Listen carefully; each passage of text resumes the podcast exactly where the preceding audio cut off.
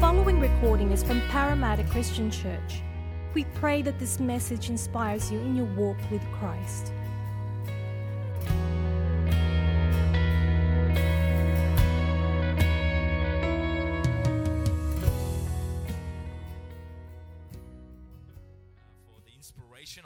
Holy Spirit and how uh, your Spirit gives us words to encourage and bless. Uh, and Lord, I pray that uh, these three people, Father, Caitlin, Charmaine, and John, will be encouraged and blessed today. But Lord, as we now come around your written word, your living word, I pray that you will speak to all of our hearts. I pray that, Lord, you would help us to hear what your Spirit is saying, that you'll still our minds and hearts from every distraction. And Lord, that our, our thoughts and our hearts will be centered on you and your presence. Lord, I pray that you'll give us ears to hear your word and, and hearts that are eager and willing to surrender and submit to your will and to do your word. Help me as I communicate it, Lord, and that it would be an encouragement and a blessing to us in Jesus' name. Amen. Amen. Well, this morning I, I'm really wanting to wrap up our series um, on um, New Year's attitudes that we've been journeying on. But I also want to do kind of a vision recap because uh, there's many new people in our community that might really not understand or know what we're about as a church, and many people here who've been uh, here a long time. And it's always a good reminder of who we are and who we believe God is calling us to be and the things He's calling us to do as a church. And so, if you've been around Peter, uh, Peter see old mindsets.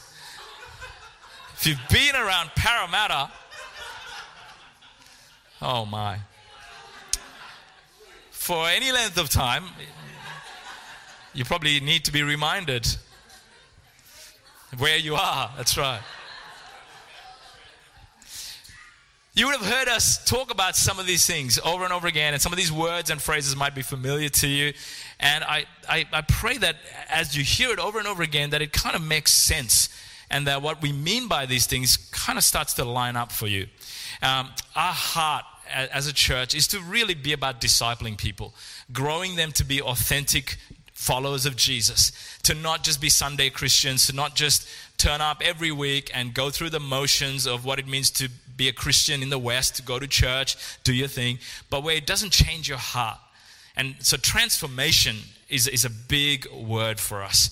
We really want people's hearts to be transformed, and through a transformation, their lives and their whole world to be transformed. So, our vision really is to see our city and the nations transformed by the gospel of Jesus Christ. We, we totally believe that the best way to change the world is through changed lives. That as people get a revelation of who Jesus is and what he's done for them, and as you and I commit ourselves to follow Christ wholeheartedly, to give ourselves completely to Him, to surrender our whole lives to Him, that will be an unstoppable force. Absolutely. It will change your workplace, your family, your neighborhood. It'll change the whole world because you, you, you, have surrendered your whole life, your whole priorities, all your values, everything to Jesus. You've laid down your life to follow Him. That's what we believe is the answer for the world today transformation. And so I guess our, our passion, if you want to put the next one up, is to see God build his universal church through this local church.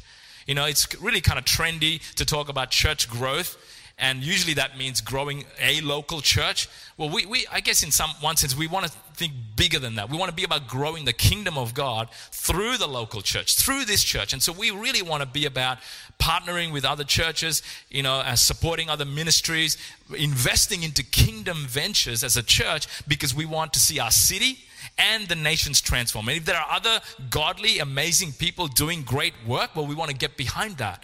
We want to pray for them. We want to give. We want to partner. We want to support because that's our vision and that's our passion. So, really, a lot of our thinking around who we want to be as a church is anchored in the, in the three great loves of the Bible. Three great loves. One is love God. Love God with your whole heart. We've been engaging with that even the last couple of weeks in Deuteronomy chapter 6, but to love God. The second one is to love one another, to love each other. To, to be about genuine, authentic relationships in this community. And the third one is to love the lost, to love people who don't yet know Jesus. And they're the three great loves. And so around that, you would have heard these buzzwords that we say a lot worship, We're really about worship, creating worship opportunities where people encounter God and worship Him passionately, whether that's a Sunday service, whether that's Connect Group, whether it's prayer and worship nights, whether it's what we're doing this year with our soak gatherings. It's just to be in God's presence and to enjoy Him for who He is. It's about loving Him and adoring Him and worship. The second buzzword is community. We, we, we really want to invest into authentic, genuine, loving, committed, caring relationships. Um, our elders got together yesterday to pray, and again, we're just reminded that uh, through the history of this church how powerful this value has been. Uh, this sense of people coming in and finding deep, authentic, rich community here. And we believe that because Jesus says, Love one another as I have loved you. And that the world will know that you are my disciples by your love for one another. We take that seriously. And so we want to deal with the baggage in our hearts and lives that builds walls instead of bridges. We want to be about connecting with people genuinely and authentically and extending ourselves, making ourselves vulnerable and open because let's be honest, being this kind of community is painful. Because you love people and then they leave for a whole bunch of different reasons, like Ben and Taryn, who were here and left because they feel God calling them. It's, it hurts because you're invested and you're connected. That's just the reality of it. But to not love and to hold our hearts closed is not what Jesus wants us to do. Community. And the third buzzword is mission. Mission. We want to be about thinking about individually and as a church and as a community. How can we be about outward focus?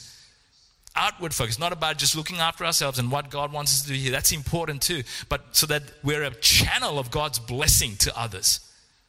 That's really, really important. And so, really, I mean, I guess our, our focus is um, putting it all in a nutshell to follow Christ, to love his church, and to serve our city. You know, that's how it kind of flows out out of that. And I guess fleshing that out a little bit, our purpose is to be a transformed community of Jesus followers who are in authentic relationships with each other and are being equipped and mobilized to impact others for God's glory, whether that's locally in Parramatta or globally wherever that might be. So that's really, in a nutshell, what we're about. Our theme for this year has been stand firm. And what an appropriate word that, that has been for us in spite of everything that we've gone through as a church and in our community and in the world as a whole. Where we really feel that God's called us to stand firm in our faith, to be steadfast, to be digging deeper into our relationship with Him at this time, and to really be holding fast to God's promises and that's why our next series is going to be looking at some of the promises that Jesus made. We want to be encouraged in our heart that we can trust God and take Him at His word when He says what He says. And we want to be steadfast and be able to have that solid footing under us in a world that's imploding or unraveling right in front of us to know that we can stand firm on the unchanging eternal promises of God. We've also been talking a lot about knowing the presence of God, knowing Him intimately and personally, and walking closely with Him, abiding in Him. As Jesus said in John 15, that when we abide in the vine, nothing is impossible for us, and we will bear fruit. And so it's that knowing of God's presence and knowing Him more intimately and personally. And, and lastly, to know the power of the Holy Spirit. You know, we've been really sensing as an eldership, a really a stirring in our heart to, to, to really dig deeper into the presence and the power of the Holy Spirit. We're a Pentecostal church, and we really want to see the operation of the Holy Spirit's gifts more and more in our services, uh, see it in our connect groups, and to create time and space for God to move supernaturally, to, to pray for people at the end of services for, for healing and for spiritual breakthrough, and for people to be filled with the Holy Spirit. And, and so I want to encourage you as a church, you know, because we've kind of lost that culture a little bit of responding at the end of a service. And I want to I want to revisit that again. You know, for those of who've been Christians for a while and, and seen incredible moves of God, you know the power of responding at the end of a service and being prayed for. There's something, I, look, it's nothing about the, there's nothing holy about this space. But I, having done that walk from my seat to the front, I know something happens in your heart that God honors. And so I want to encourage you if you feel God speaking to you and God doing something in your heart, or if you have a need or you need prayer, at the end of the service, when we have prayer time, come. Because we really want to believe for God to begin to move. And that's only going to happen as we bring our faith, even if it is only just a mustard seed. And we come expectant for God to move. And so that's kind of been the theme for the year and our focus and the journey that we've been on, really pressing into God for those things. And so that's why we started this year with a series about our heart attitudes. We really wanted to kind of establish a platform for the year rather than having goals and you know objectives and all that to, to be something. To allow God to do something in our hearts. And so that's been the series we've been uh, working through. And this last kind of wrap up message, I want to talk about guarding your heart. Guarding your heart. And so that's kind of my theme for this morning. And we're going to go back to Deuteronomy 6 because Moses, in this passage that we looked at last week, where he talked about them loving God, being devoted to Him, being loyal to Him, obeying Him, all of that. And he talked about we, we do that because of who God is, we do that because of what God has done. And he's calling on Israel at this critical point in their spiritual journey into, as they go into the promised land to stop, to take stock, to remember, and to set themselves up well for the future that God had for them. And into this space, into this context, Moses gives them three warnings. Now, this is a typical sermon. I want to give you a heads up. There's three points and there's alliteration, all right? So it's just, I'm pulling out all the stops on this one. And it's just not one uh, alliteration, two. This Sunday is brought to you by the letters F and C, like Sesame Street.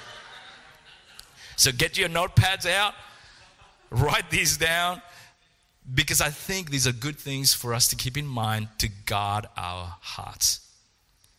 So let me read to you what Moses says. We're reading Deuteronomy 6, verses 10 to 19. When the Lord your God brings you, and another thing for me to say, I haven't put these up on the screen because I want you to bring your Bibles. Bring your Bibles or open it up on your devices, read it close, mark it, underline it, highlight it.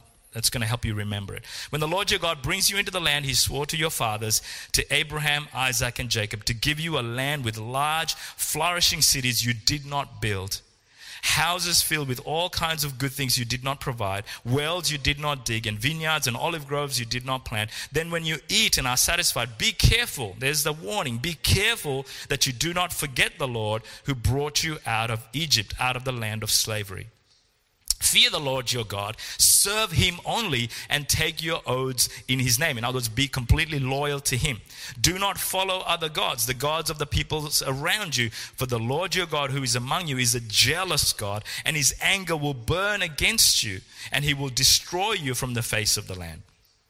Do not put the Lord your God to the test as you did at Massah be sure to keep the commands of the Lord your God and the stipulations and decrees he has given you. Do what is right and good in the Lord's sight so that it may go well with you and you may go in and take over the good land the Lord promised on oath to your ancestors, thrusting out all your enemies before you as the Lord said. First warning do not forget the Lord. Do not forget the Lord. And this danger, this threat, becomes real in a time of comfort. Time of comfort. Moses says to them, You guys are going to go into this land, and there's going to be a lot of good things there. And notice, and this is where it's so cool when you have a paper Bible, you can underline these things. And if you do have a paper Bible, underline them. The number of times he says that they did not do. He says, flourishing cities you did not build, houses filled with good, good things that you did not provide, wells you did not dig, uh, vineyards and olive groves you did not plant. Do, do you think he's trying to get their attention about something? He's trying to remind them that when life is good, it's easy to forget who actually did it. It's easy when you're comfortable, when things are good, to relax and go, oh man, life is so good. And, and this is so important that Moses returns to it in Deuteronomy chapter 8. And he makes it a lot more explicit there. And it, it, from verses 10 down, he says the same thing pretty much. In verse 14 of chapter 8, he says, Then your heart will become proud and you will forget the Lord your God. And verse 17, he says, You may say to yourself, My power and the strength of my hands have produced this wealth for me. But remember the Lord your God. There it is again. For it is He who gives you the ability to produce wealth. So this year, when you get that promotion, when you get a new house, when you enter a new relationship, when you buy a brand new car, when you get to go on that amazing holiday, do not forget the Lord. when good things come, when breakthroughs come, when you, when you get the things you've been praying for and longing for, and God gives you the desires of your heart, and you think, oh my goodness, what an amazing year I've had. Everybody else has had a terrible, awful COVID year, but I've had an amazing year, and I don't, I'm embarrassed to even talk about it because it's been so good. Do not forget the Lord. Don't, don't tell yourself, my hand and my strength and my power did this. Do not forget the Lord. Second warning he says, Do not forsake the Lord. Well, he doesn't say that, but that's what he means. He says, Follow the Lord. Follow the Lord. He says, Don't. Don't turn to the left or the right. He says, Do not follow other gods, verse 14, the gods of the people around you. For the Lord your God is a jealous God. Do not forsake the Lord. And this danger comes by comparison. Comparison. Moses is pretty much saying, when you go into the land, there's going to be people there who worship other gods. Don't envy them. Don't look across the fence and go, the grass is greener over there. Don't, don't, don't think that worshiping those gods will actually lead to a better life for you. Don't make that mistake of forsaking the one true and living God to pursue an idol that offers seemingly so much for you but only brings death and destruction. Like the proverb says that this, there is a way that seems right to a man but only leads to death.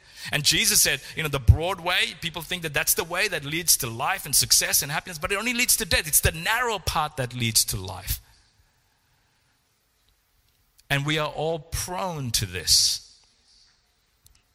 You know, like uh, I was saying to a few people as I prepared this, I'm preaching to myself. I've experienced all of these things in the last few years where you compare, even as a pastor, and you compare churches, you compare what success might look like and what other people are doing, and go, God, I want a bit of what they're having. You know that ad?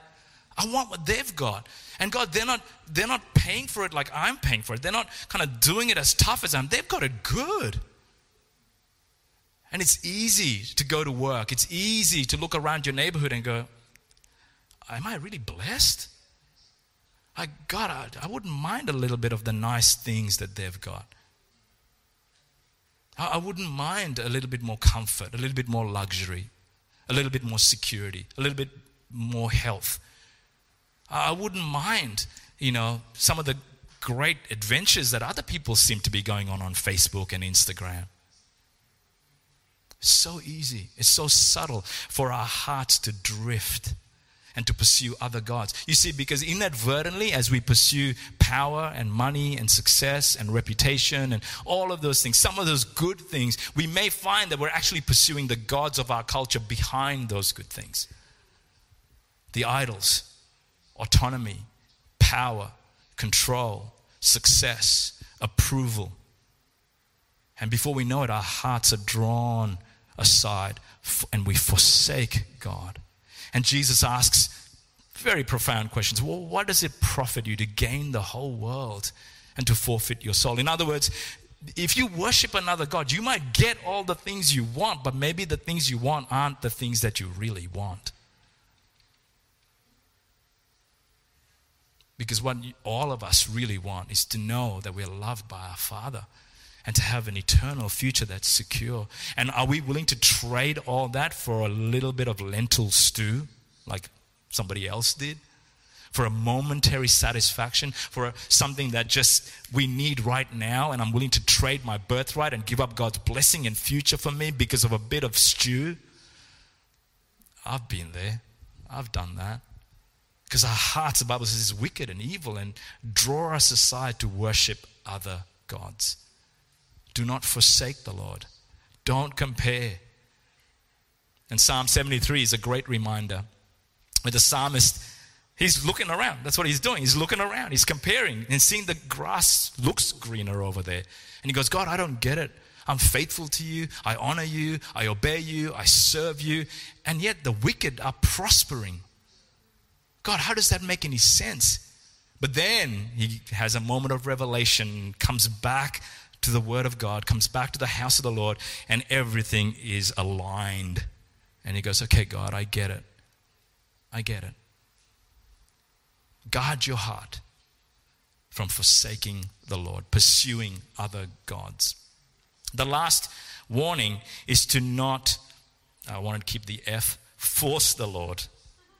Verse 18, uh, sorry, verse 16 says, Do not put the Lord your God to the test as you did at Massah. And this is an incident in Israel's history recorded in Exodus 17, where the children of Israel, uh, early in their journey in the wilderness, God had just rescued them from Egypt and slavery. They've just come through the Red Sea. Uh, amazing acts of God's supernatural intervention and deliverance and rescue. And they come, and this is in, in one sense their first crisis. So this threat happens in times of crises crisis. This is kind of the major, first major, really crisis, and the wheels just fall off in their faith. And they're standing there, and there's no water, and they start grumbling, they start complaining, and they start demanding that God do something. That's what it really means to put the Lord to the test. To force God to do what I want you to do, to prove you love me. I've been there. And interestingly, it's one of the ways that Satan tried to tempt Jesus in Matthew chapter 4. He says, he takes him up to the highest pinnacle of the temple and says, Jesus, now come on, jump. Because you know, the scripture says that God will send his angels to protect you. And Jesus responds and says, Do not put the Lord your God to the test. He's saying, I'm not going to force my father to prove his love for me because I know my father's love for me. But when you're in crisis mode, when your world is falling apart, when everything is going belly up and you feel like you're in the eye of a storm, it's easy to get to that place of going, God, you owe me. God, you owe me. Come on, God. I've been so faithful. I've been so good. I've loved you. I've done everything right. And, and this is what you give me? Come on. You need to prove yourself. You need to show me that you love me. You need to do this. You need to do whatever it is that this is to prove to me that you still love me, to prove to me that you're still with me.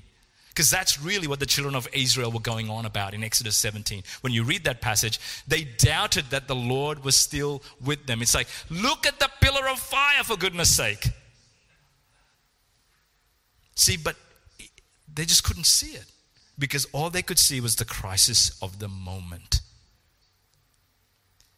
See, what's common in all of these things is that they, they all arise when you lose sight of God. That's the common problem. It's the common problem.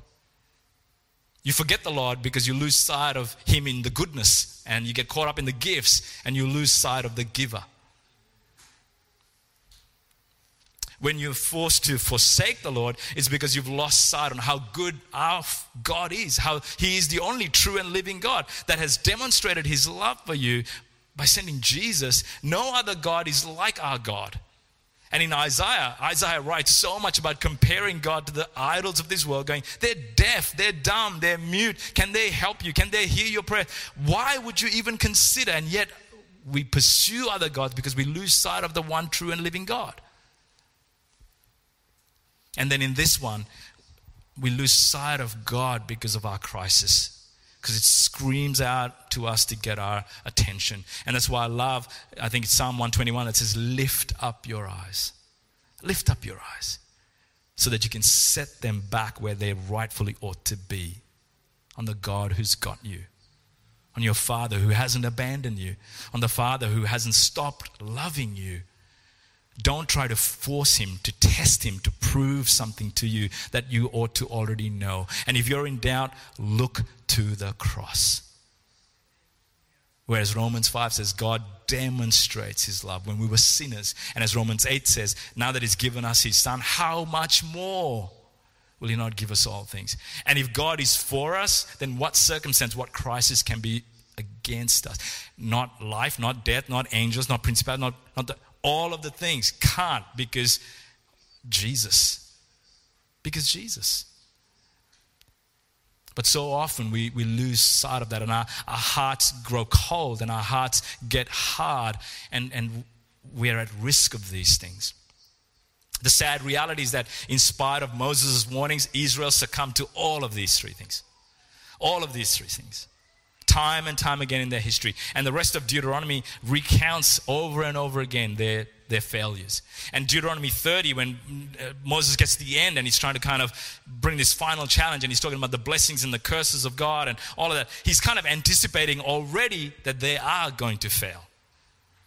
And that God, in His faithfulness and mercy, would bring them back from wherever He exiles them, wherever they've been banished. And then He has this promise in there that says, But God's going to circumcise your heart so that you will love Him like He wants to be loved, wholeheartedly, with all of you. He'll do it. He'll do it. And the new covenant is the promise that the Spirit of God would come and would enable us to love God this way because we can't do it on our own. What good news. So, as I finish, I want to draw your attention to one other thing that Moses does here. Last week, we looked at two reasons why we are to love God this way uh, because of who God is and because of what He's done. And here's an interesting one. I don't know if you picked up, but Moses says, that we are to live this way. Verse 18 do what is right and good in the Lord's sight. Why? So that it may go well with you and you may go in and take over the good land. Now, this is an interesting theme. If you do a bit of a Bible study in Deuteronomy, Moses mentions this over and over and over again. This idea of living in the blessing of God because of your relationship with God. Notice just in the first part of Deuteronomy chapter 6 that we read, the number of times it appears. Verse 6. So, and notice the connecting words, right? Observe in the land the commands that I've directed you. Verse 2 so that your children and their children after them may fear the Lord your God Then, uh, as long as you live by keeping all these decrees and commands that I give you, so that you may enjoy long life. Hear, Israel, and be careful to obey, so that it may go well with you and that you may increase greatly. Over to uh, verse 24 the Lord commanded us to obey all these decrees and to fear the Lord our God, so that we might always prosper and be kept alive.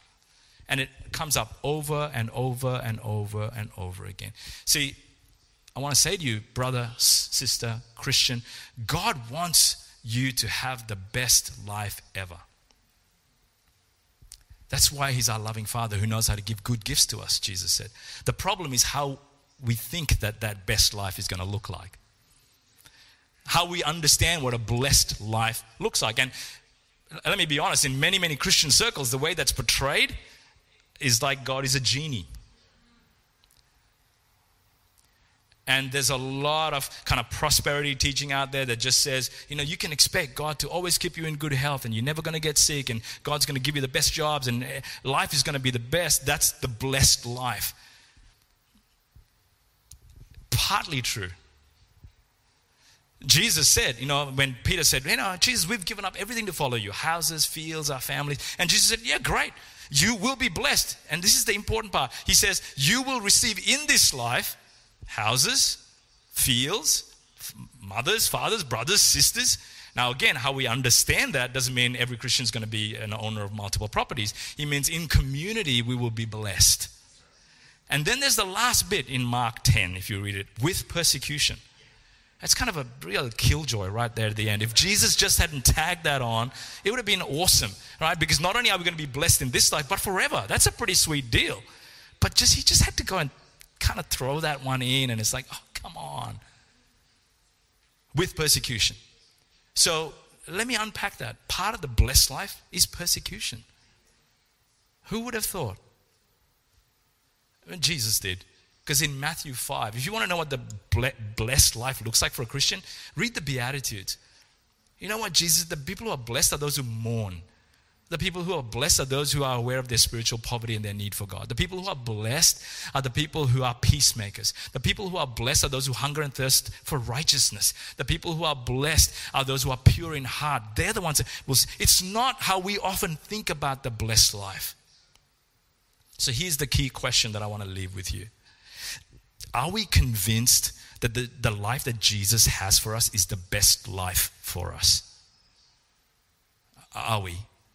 And look, being perfectly honest, sometimes I, I, I question. I doubt.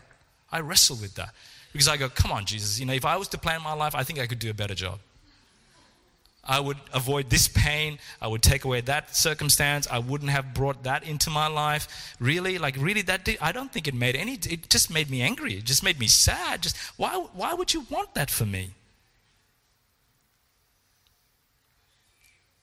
Right? But that's what it comes down to. And as I think Anuj preached in, in this series, that idea of contentment, of receiving everything, good and bad, from our Father's hand as a gift. That, that takes having this conviction.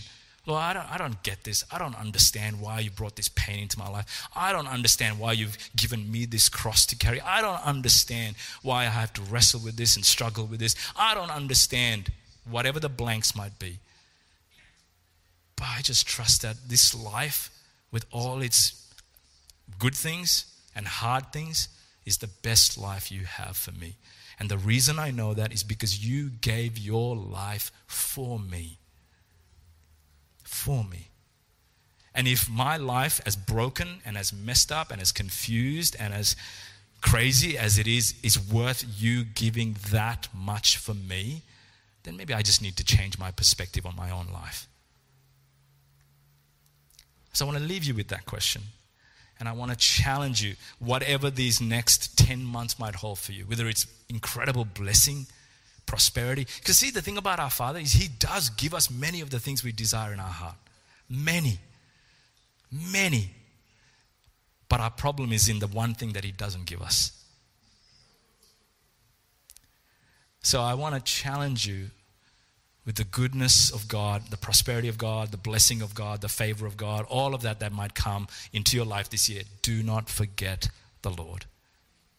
And as you look around, your workmates, your family, your friends who don't know Jesus, and they're just powering on and living this dream life, and you think, man, I'd love a bit of that. Guard your heart. Guard your heart. Because it doesn't profit to gain the whole world and lose your soul. And when you hit that crisis, that health diagnosis, that job termination, that whatever it might be, and you want to say, God, I deserve better than this. Prove to me that you still love me, that you're still with me, that you can fix your eyes on Jesus and go, God, I don't need you to prove anything. You've already proved it to me. And I'm going to trust that this life that you have for me is the best life for me and that I'm blessed I'm blessed. Why don't you bow your heads and close your eyes?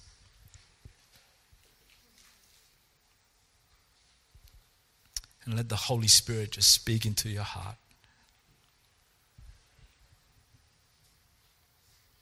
Thank you, Jesus. Thank you, Lord. We worship you, Jesus. Father, I invite you to come by your Holy Spirit. I know you're here, but we say that, Lord, just so that we can be aware of your presence. I pray that, Lord, you'll speak. Father, I pray that you would do heart surgery, that you would circumcise our hearts again, and that by your Holy Spirit you would renew us, transform us bring our hearts wholly and totally back to you. Lord, if we've strayed, if we've drifted, if we've forgotten you, if we've forsaken you, if we've tried to force your hand, we repent, Lord. We ask for your forgiveness. And we pray, bring us back to Jesus, to surrender, to receive your love. Holy Spirit, come. Fill us afresh.